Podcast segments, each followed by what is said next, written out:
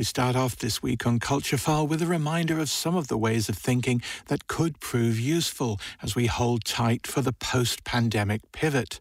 Jeremy Till is head of Central St Martin's London and was co-author of The Design of Scarcity. That 2014 essay come manifesto looked at what artists and designers might contribute beyond creating objects that inspire ever-increasing consumption, imagining a world in which artists might even invent policy to navigate the bylaw jungle and activate public space in our cities.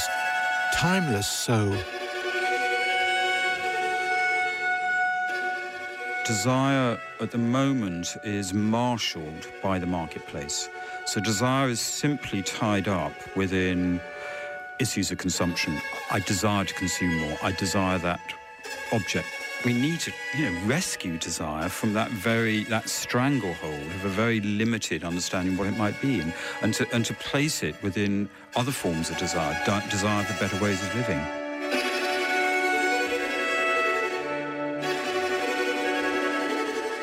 Practically how do you go about that? Is to is to just interrogate endlessly the way in which scarcity is constructed and then to try to intervene in that Newcastle, New South Wales, in Australia, the city centre was completely empty because there were really stupid, stupid legal and zoning and planning requirements about the use of space. And all that um, Renew Newcastle did, Marcus Westbury did, was to go in to understand what was constructing that scarcity, what was constructing the scarcity of access to space. And it was very simple. He just understood it was a legal framework. He's an artist, but what he used was his imagination to unlock all those systems. And then, in unlocking what constructed the scarcity, he made an abundance of space available to, to artists and, and the creative types. Now, it's a very direct example, but I think that it's a good example because it shows that you're not, you're always kind of burying down and down and down to try to find what constructed the scarcity in the first place, and then to intervene imaginatively. What's happened recently, particularly in the architectural field, is that they've become pretty much reduced to designing facades for the spatialization capital. So what I mean by that is, is that, is that buildings effectively have become spreadsheets in which you extract as much value out of the plot of land as possible, whether it's housing or offices or whatever, and then you dress it up with, with nice facades in order to get it through planning. And that means that the whole role of the architect has been severely diminished architects have become one of the means by which you can keep extracting more out of less. There's an interesting Dutch critic called Roemer van Toorn who talks about fresh conservatism. Uh, and what he means by that is, is that architects in Holland in the in the early 2000s were, were kind of wrapping up and producing these fantastically kind of wild, avant garde, fresh forms.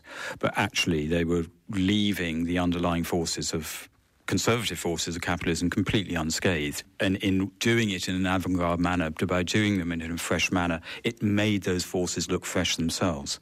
And, and that is the story of Apple, that is the story of the, the design led commodity process. Yeah, which is why designers do need to think pretty hard sometimes about about what they're doing and about what, what their purpose is. So if their purpose is simply to produce more desire, then they probably have to ask questions of themselves.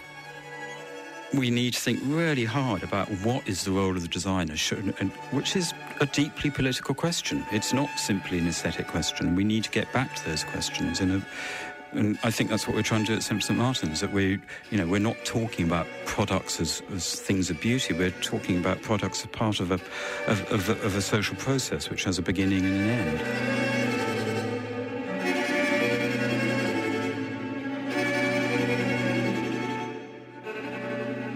It's a strange conundrum we're in, in as much as the creative industries are the only expanding industries within within the UK at the moment. They are the second biggest industry after finance, and yet art and design schools seem to be in some way pariahs. It's clear that standard models of thinking are failing us. It's called 2008. It's called the crash. It's called business schools. It's called the poverty of economic thinking.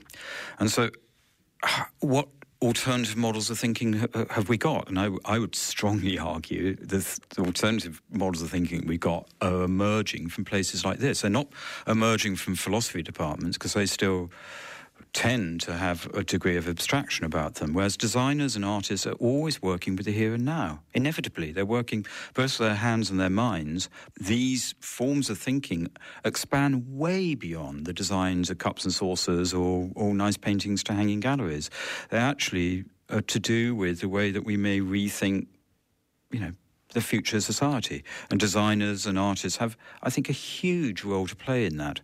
So it's not just about an economic argument, the creative industries, that is important clearly, but it's about a more ambitious thing, which is how do artists and designers contribute to the debate about societal futures? The recent programs that have, be, that have been and, and, articles about the art school have mythologized a, a, period of art, art history of in the 70s, which actually, if you talk about most people who were there, it was full of drunken, drunken men.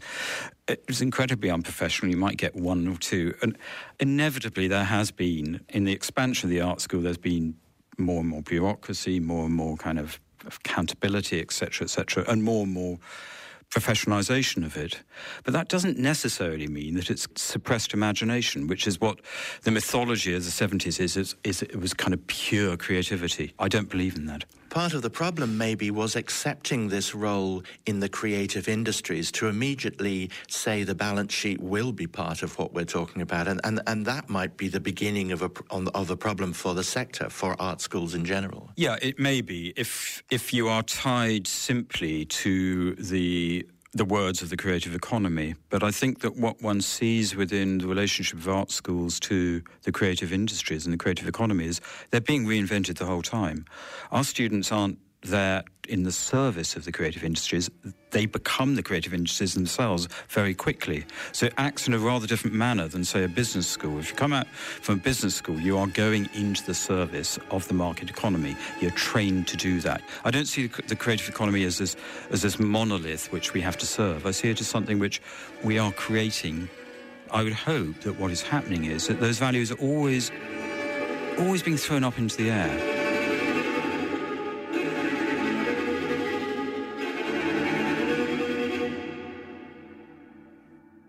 Jeremy there, and his co authored book, The Design of Scarcity, is available from the UK's Architectural Association bookshop online.